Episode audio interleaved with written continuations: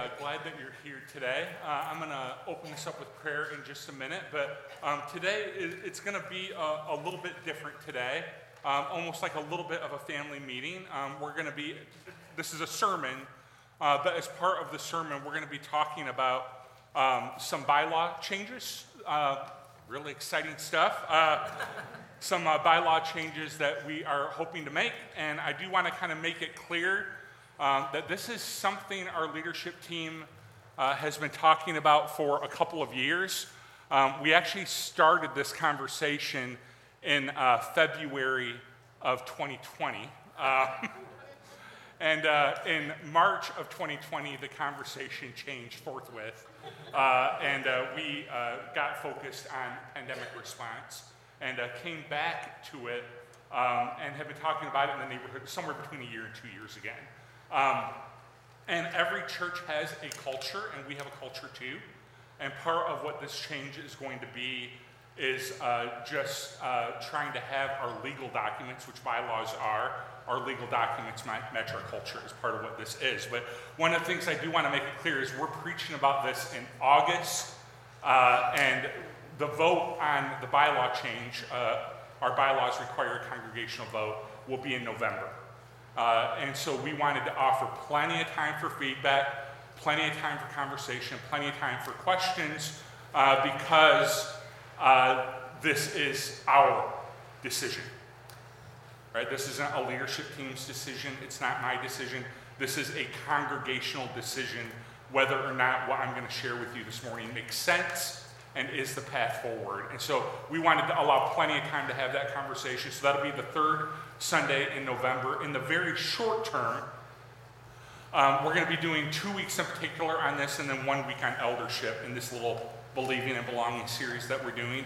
And if you end up having questions about membership and the, and the impact that some of these changes will have on how we do things, um, we are going to have two town hall kind of venues available to you in the very short term one is this Wednesday in this room at 6:30. Um, I and a couple of our elders will be here uh, to just you can come come on in at 6:30, and we would love to answer any questions that you have after this sermon. And then the next town hall opportunity will be next Sunday, kind of after church. And uh, so after church, if you want to hang around, that'll be then the second message um, that will have to do with our believing, uh, our believing kind of document as a church that I'm to that I'm to kind of allude to today. Today we're talking more about belonging, and then next week we're going to talk about believing. And if any of that prompts any questions, that'll probably be a little more convenient. You can just stay after church. Um, we'll be in the overflow, and we would love to meet with you, talk with you.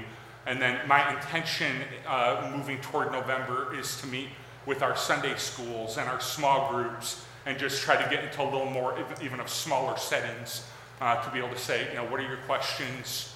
Uh, what are your concerns? What, what, what can I answer for you? Um, I, I, know that some of you will, will hear what I'm going to say today, and you're like, duh, type of thing, right? It, it's just not going to it's just not to matter to you. And that's any time you're kind of going about a bylaw change like that. A certain number of people are just going to ha- kind of have that reaction. Some of you are going to say, well, I do have some questions. So there are opportunities uh, for you to ask those. Uh, there'll be lots of opportunities for you to ask those between now and November. Um, uh, also, I'm going to, for those of you that are familiar with my preaching, uh, I'm going to be a little more kind of tied to my notes today uh, than I normally would be because I'm representing kind of the thought process of about a dozen people, and I want to make sure that uh, I stay true to that. So, um, just so you can kind of know what happened, I finished this sermon, and about 10 11, 12 days ago, I emailed it to our leadership team. I said, please read the manuscript and let me know. Kind of, I, I want to make sure this represents our thinking in the room. Um, and uh, I, I, got affirmations on that. So I, I wouldn't want to stray from that document, I guess, uh, is my point. So, how's that for a setup for a sermon? All right? All right. So, let's go ahead and pray, and then we'll, we'll get into it today. All right? Heavenly Father, we thank you uh, for Jesus, and I especially thank you uh, for the DNA of our church uh, that has, we have a desire uh, to be this place where everyone can belong. And uh, our mission statement says it well that we want to be a growing family that is journeying together to be more like you. And so help us to do that, Jesus. Uh, it is in his name that we pray. Amen. according uh, to psychology today, there are four basic traits that a person can have that make relationships a little bit challenging and a little bit difficult. All right? So there's kind of four basic traits. If you've ever met a difficult person, they probably have one of these traits, right? Um, downers, known as negative Nancy's, Debbie Downers, they always have something bad to say. Uh, they complain, they critique, they judge. They're almost impossible to please. There's know it alls, or sometimes called one uppers or show offs. They're trying to impress you, name droppers, which fit into this category. Uh, uh, they, they compare a lot. Uh, pushovers, sometimes known as yes men, weaklings, right? They don't contribute much to a conversation or to the people around them. They kind of allow them to carry the water and, and do the hard work. And then there's explosives. Some of you maybe have worked for an explosive. Um, they will do kind of any power play or any kind of angry technique uh, to get what, what they want. And some of you may be sitting here kind of today going, Well, I don't know anybody like any of those people. And I have really unfortunate news for you. Um, that means you're probably one of those people, right? You might be the person bringing uh, that, that into the relationship. But the truth of the matter is, and I think we all know this, we don't need a preacher on a po- at a podium to tell us this people are complicated and people are messy. Uh, you see it at work, all right? You go to work tomorrow, you'll see it. You'll see it on social media. You'll see it in your family. You'll see it in your friendships. Maybe you've even seen it at play this week this idea that people are kind of messy and they're complicated. An action that somebody in your life took that you still can't believe they did what they did. A comment that just cut you to the bone. A decision that leaves you scratching your head. People are complicated. And I think there can be a lot of reasons for it. One is cultural. There's a cultural reason for it that we are coming out of this pandemic that we talk a lot about. But during that pandemic, uh, we kind of ended up with this very divisive attitude, attitude toward one another, uh, angry. We, are, we became more political uh, than we have been in a very long time. So, part of it is relationships have become complicated and messy because of pandemic response and because of some attitudes that kind of swept into our nation during that time that our relationships with one another are hard. For some of it, that relationships are kind of complicated. There's a generational reason for it. You have two very large generations, with my very small generation sandwiched in between, and we're like the whatever generation, right? But the truth of the matter is, you've got these two huge generations that view the world in very different ways boomers and millennials. And those differences between the two generations have caused a lot of tension politically and relationally. You may have even seen it in your, in your family. It's like, I can't believe my grandkids, or I can't believe my kids have this point of view. I think there are personal reasons why relationships are complicated, that sometimes you just don't connect with someone, or you just don't see the world the same way that they do, and personalities don't match, mesh, or work. And it creates tension, and it can be messy. But mostly, people are messy, I believe, uh, for spiritual reasons. It goes all the way back to the garden that we've talked about a hundred times before. But way back in the garden, God creates the, the first man, and he very quickly realizes, man, it is not good for man to be alone. And we all know that's true, right? Uh, it is not good for this dude to be operating on his own. And so he puts the man to sleep, pulls a rib, he forms the woman. And when the man first sees the woman, if you remember the story, he erupts into this song of praise to God that this is now bone of my bones and flesh of my flesh. And then just a chapter later, all right, that's chapter two, where he's singing this song of praise. In chapter three, sin enters the world. They make a decision to eat the forbidden fruit that they shouldn't have eat, eaten from, that God commanded them not to eat from. And a lot of things change, but one of the things that change is the man and the woman's relationship. When God confronts Adam with the sin, here's what Adam says The woman you put here with me. She gave me some fruit from the tree, and I ate it. Oh, Adam, we've come a long way, dude. Right? This is bone of my bones and flesh of my flesh, to now the kind of resounding song is her fault. The lyrics of the song change. And a relationship that was once really beautiful became really messy. And we know that ever since then, we all have this sin nature and the sin nature does a lot of things, but it makes relationships messy. And if we're being honest, much of the mess of our relationships is tied to our sin nature. It's a temper that is out of control. a lie that we doubled down on and has gotten us in trouble, a pride that wouldn't let us see reality. People are messy, relationships are messy. I am messy. You are messy. And because of that, the church is messy. It is. It goes all the way back to the beginning of the church. One of the very first kind of early church fights, and there were several that then kind of followed this, but one of the first early church fights had to do with circumcision. And it had to do with specifically how a person is saved. And what happened was in the Old Testament, the sign of God's relationship with the Jewish people was circumcision. And why, you might ask? I don't know. I don't know. What is circumcision, your kids might be asking? Ask your parents on the ride home, right? But this, this was a sign between God and his people in the, in the Old Testament. And as people, as the early church kind of folded out, went forward, as people who weren't Jewish became Christians, this question started to take hold in the early church Does a person need to become Jewish before they can become a Christian? And it is a big, this is not like a disputable matter sort of thing. This is a big question. There are massive implications, including surgery, for how this question is answered. And people brought their backgrounds and their baggage and their thoughts to the debate, and it was messy and it was contentious, and a lot of people were angry. And so they did the only thing they really knew how to do. They're like, we need a church meeting. They were so young at this point. Church meeting will solve it all, right? and here's what happens next the apostles and elders met to consider this question. After much discussion, Peter got up and addressed them Brothers, you know that some time ago God made a choice among you that the Gentiles might hear from my lips the message of the gospel and believe. God, who knows the heart, showed that He accepted them by giving the Holy Spirit to them, just as He did to us. He did not discriminate between us and them, for he purified their hearts by faith. Now then, why do you try to test God by putting on the necks of the Gentiles a yoke that neither we nor our ancestors have been able to bear? No, listen to this. We believe it is through the grace of our Lord Jesus Christ that they are saved, that we are saved, just as they are. The whole assembly became quiet, silent as they listened to Barnabas and Paul telling them about the signs and wonders done among the Gentiles through them. When they finished, James spoke up. Brothers, he said, listen to me.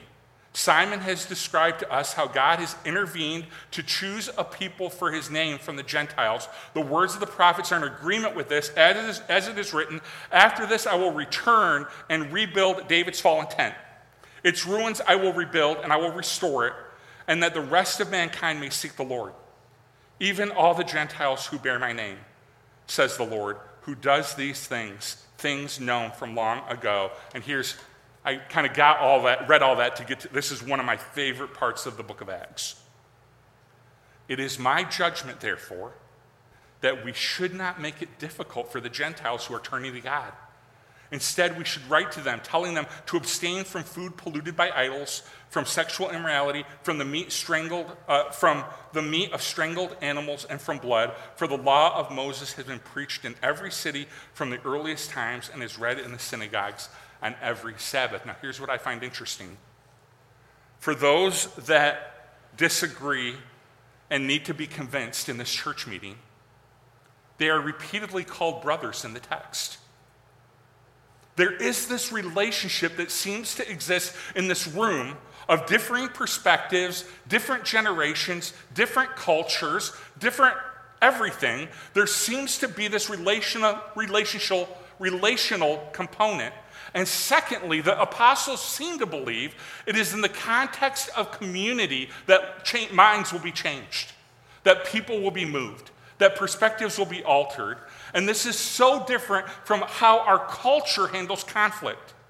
That our culture handles conflict with it. You disagree with me, you are not a friend, and you do not belong. And once a relationship is severed, you know this is true. Once a relationship is severed, influence is severed. And it's almost impossible to initiate and bring about change. And so, in the context, like, man, we, we have a lot of disagreement about this circumcision thing but it's in the context of the church family that we're going to sort it out. We're going to lean in. We're going to love hard. We're going to sort it out. And so in the church, we see this example of a messy gathering of people with sin and baggage and, background, and those that think differently. But instead of banishment, we see this leaning in, this loving, and doing the hard work of working out our differences. There's an issue, another kind of church fight in the uh, city of Philippi. Let me show you this. Uh, Paul writes this I plead with you, Euodia, and I plead with you, Syntyche, to be of the same mind in the Lord. Yes, and I ask you, my true companion, help these women since they have contended at my side in the cause of the gospel, along with Clement and the rest of my coworkers who na- whose names are written in the book of life. There's a part of me that is so fascinated by this because we really don't know what the issue was between these two women. But it's become big enough and large enough that Paul knows that by simply mentioning their names, everyone in the church will know what's going on and what the purpose of this letter is. So I'm just imagining, you know, that these letters from Paul were sent to the churches, and a lot of times these letters would have been read out loud in the church gathering. So somebody would get up just like me and say, Hey, church, we received a letter from Paul. Let's go through it together. Chapter one, Paul is thankful for us. Chapter two, there is a joy in the gospel. Chapter 3, there is service found in Jesus, and we should be like him. Chapter 4, Euodia and Syntyche. Really? really? Come on, knock it off. And uh, the whole church just goes silent.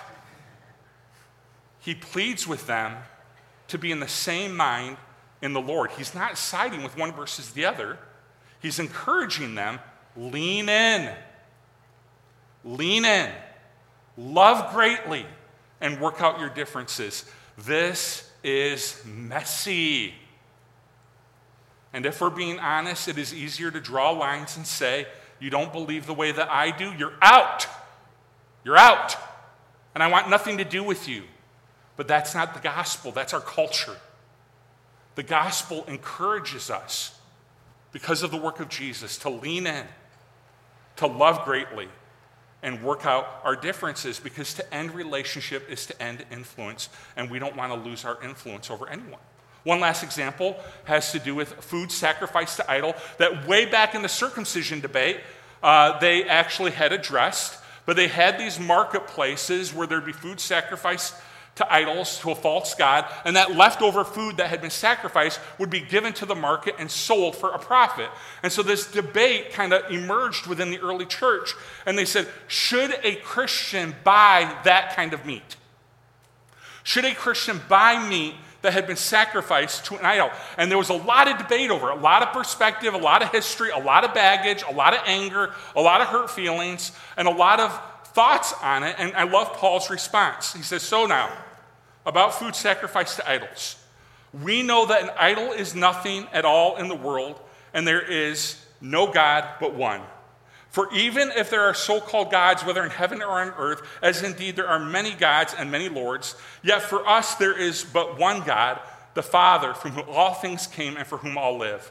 And there is but one Lord, Jesus Christ, through whom all things came and through whom we live. But not everyone possesses this knowledge. Some people are so accustomed to idols that when they eat sacrificial food, they think of it as having been sacrificed to a god. And since their conscience is weak, it is defiled. But food does not bring us near to God. We are no worse if we do eat it, and no better if we do. Be careful, however, that the exercise of your rights does not become a stumbling block to the weak. For if someone with a weak conscience sees you with all your knowledge eating in the idol's temple, won't that person be emboldened to eat what is sacrificed to idols? So, so this weak, look at it, brother or sister for whom Christ died is destroyed by your knowledge. When you sin against them in this way and wound their weak conscience, you sin against Christ. Therefore, if what I eat causes my brother or sister to fall into sin, I will never eat meat again, so that I will not cause them to fall. 1 Corinthians 8. So, the weaker party in this scenario, in verse 11, this weaker party is called a brother or sister. And again, this is a significant theological question of conscience. And Paul says, You are, they are a member of your church. And you could build walls, you could draw lines, or you could lean in and have a conversation and share what you think is the truth and allow them to share what they think is the truth. And you could begin to work out your differences. We have so many differences right now in our nation and even in the Big C church. We have people that celebrated the last election and people that mourned it. We have people that celebrate various pieces of legislation that came out the last two years and people that lament. People that have strong opinions about LGBTQ and people that have strong views but don't say them out loud. People that have questions about God, people that are completely confident.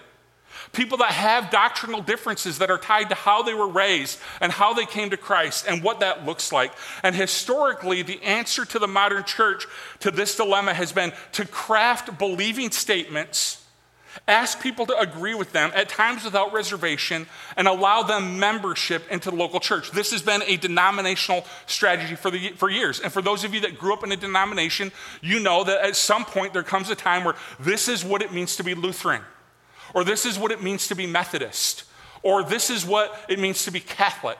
And it's a well crafted believing statement that is demanded to be agreed with before you can gain membership into that body you can belong once you fully believe.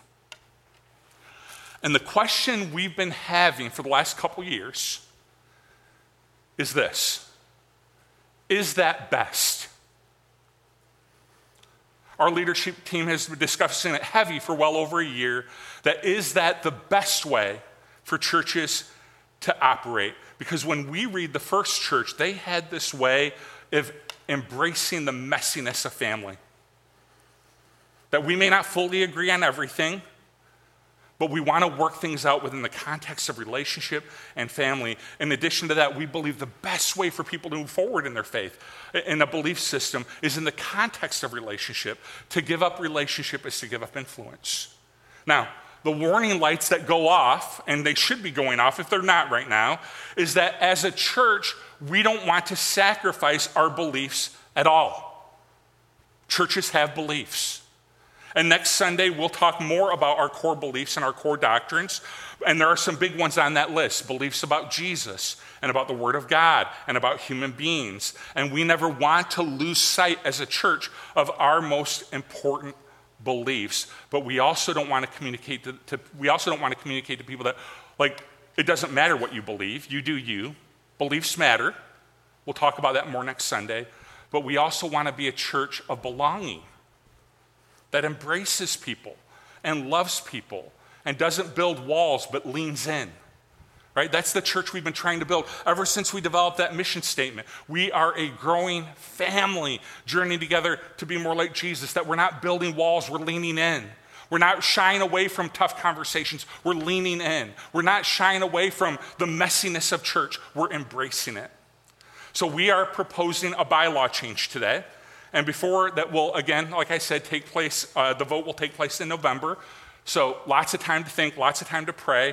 And before I get into the specifics of it, let me just say this. This uh, is not a move uh, that is going to clean up anything. It doesn't do that. That's not the goal of it. This is a move that embraces the mess of family, that we are a non denominational, non, easy for you to say, non denominational church uh, that is full of people that at some point just said, we're going to kind of drop our denominational ties and we're going to be Christians only. And so we have people that grew up Catholic and Lutheran and Methodist and Baptist and all of that. So we have all this kind of background baggage in our church of things that we grew up with and things that we believe. Um, and so this doesn't clean up anything. That's not even the goal of it. As a matter of fact, the goal of it is just to say, people are messy. Church is messy. Let's embrace that together. Here's the original bylaw that we're changing. Membership in this congregation shall consist of persons who have obeyed the scriptural teachings on becoming a Christian. That is to say, they have heard the scriptural testimony about Christ, believe such testimony to be true, believed without reservation that Jesus Christ is the only begotten Son of the living God, repented toward Christ, confessed his name before witnesses, and been buried with him in baptism, i.e., immersion, resolved to abide by the teachings of Christ as presented in the New Testament, and have requested membership before this congregation. Membership in this congregation is further limited to those who have taken the Word of God for their only rule of faith and practice and discipline. Now, there's nothing specifically wrong in that bylaw. As a matter of fact, there's some really good things in this bylaw. It lifts up Jesus very well. I love that. It's a Jesus centered bylaw. However, it does unintentionally communicate that until you believe fully, without reservation, that you don't really belong to the body of Northwest Christian Church. And the reason it reads that way is that's how most churches have operated in the very recent past, very recent past of church history, the last few hundred years or so. Craft a believing statement, and once people agree, they can belong. The other shortcoming of this bylaw is I don't know if you kind of caught this as I was reading it, but it's actually a little bit vague when it comes to our core beliefs.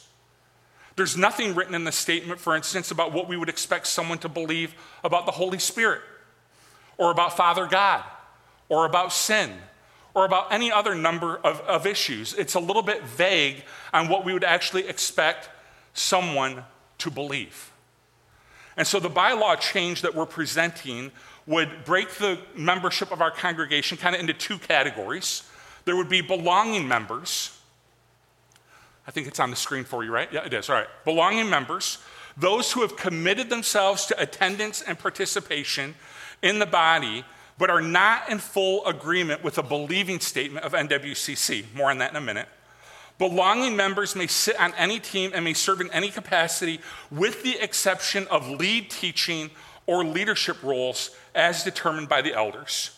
And then there's believing members, those who have committed themselves to attendance and participation in the body and are in full agreement with the believing statement of NWCC. They may serve on any team in any capacity, including lead teaching and leadership as determined by the elders. Now, you say, what exactly does this do for us? It does a couple things for us, if you'll allow me, and then we're gonna, we're gonna close and do communion together, and I'll pick up on the believing statement next Sunday. We don't have time to do all that today.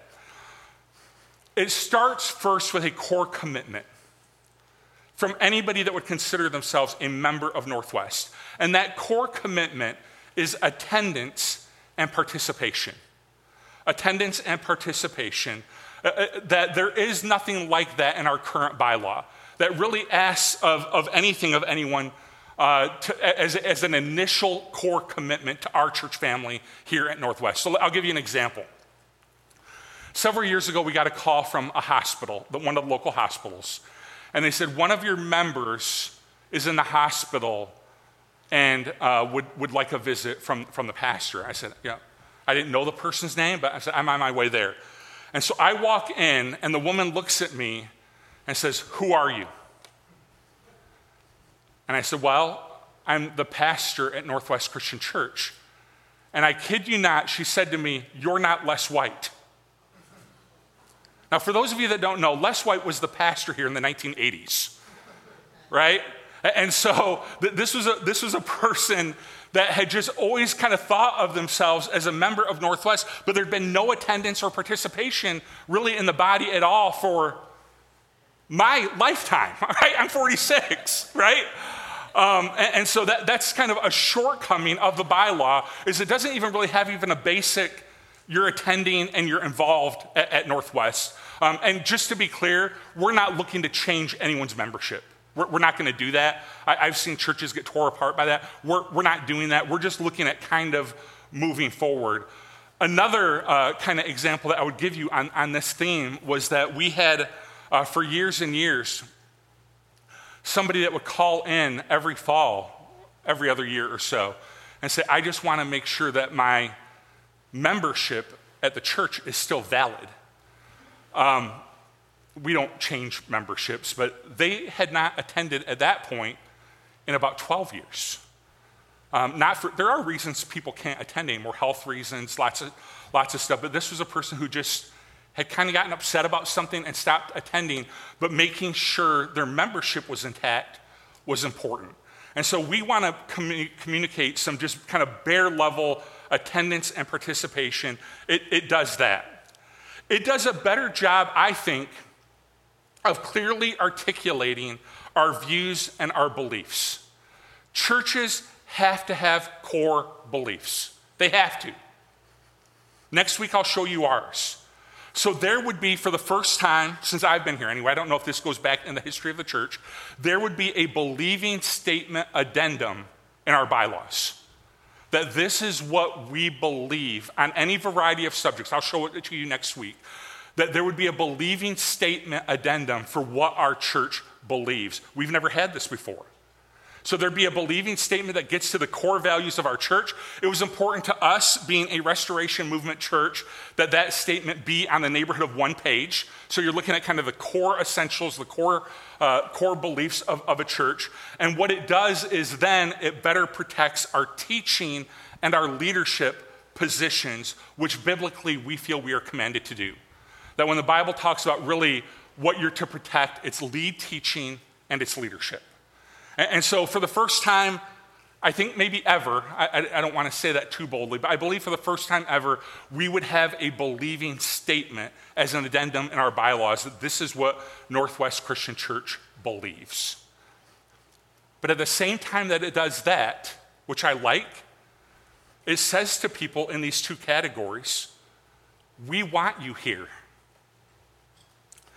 Even if you don't fully agree, we want you here. And we're not going to build walls with you.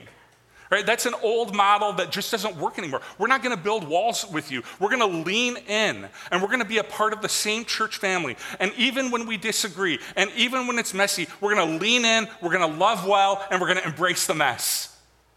And I love that uh, because we worked for so long on it. I think it allows us those two paths forward to say we want to protect leadership and lead teaching, but we also want to be able to communicate to people come on in. You belong. We want to journey with you. We want to help you. We want you to help us and challenge us, and we want to be a messy family. It allows for relationships to thrive at NWCC, and that is align, in alignment with our mission statement.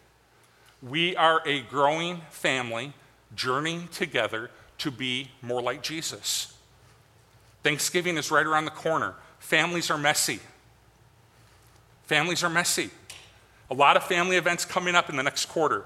Families are messy. And, and we don't want to do kind of a denominational approach of like the way we respond to the mess is a well crafted believing statement, and you can only belong once you agree with everything on this document. We want to embrace the mess.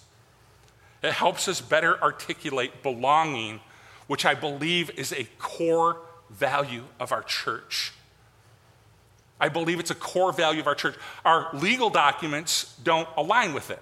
But as you, anybody that's been here for any length of time, I felt so welcomed, I felt so loved, I, I feel like I belong, and that's, we want to lean into that feeling. You do belong here. Our legal documents say so. You do belong here. I know we don't agree.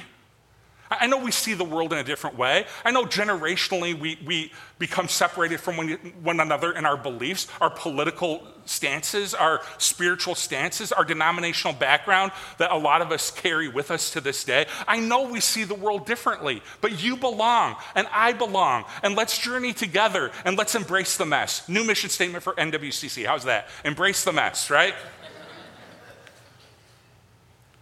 And I think that in particular, in generational differences, I think this sense of belonging is important as we try to reach younger generations. That to them, belonging is a really important thing. they're like, well, work on the beliefs. We'll work together. We'll journey together on the beliefs. But I need to find a place where I belong. And the early church did this so well. And the modern church does it so bad. but it's important. Belonging is important in a local church. For to, to make people feel like they belong and are embraced, even when we disagree, because the disagreements aren't going away over the next five years. If anything, they're going to become more exaggerated. And for us to be able to say, hey, I'm an Xer, you're a boomer, I'm a millennial, you're, you're uh, an Xer, we see the world, we see politics, we see spirituality in different ways, but look at us, we're journeying together. And in the process of journeying together, we become more like Jesus. Let me pray for us. Heavenly Father, we thank you for Jesus. We thank you for his grace. And Lord, you know that the heart of this, I, I, there might be a bazillion questions right now of what about this? What about? It doesn't clean up anything. Because we're not trying to clean something up. We're trying to be the church you created us to be a place of belonging that does protect lead teaching and leadership, because that's what you've called us to do, but a church where everybody can belong and journey. And we work out our differences in the context of community. And it's not always fun or lovely or neat, but it's people. And it's what you've called us to. And it is so much easier to build a wall. It is. I admit that it is. It's so much easier to just, this is what we believe and get in or get out. It's easier to do that.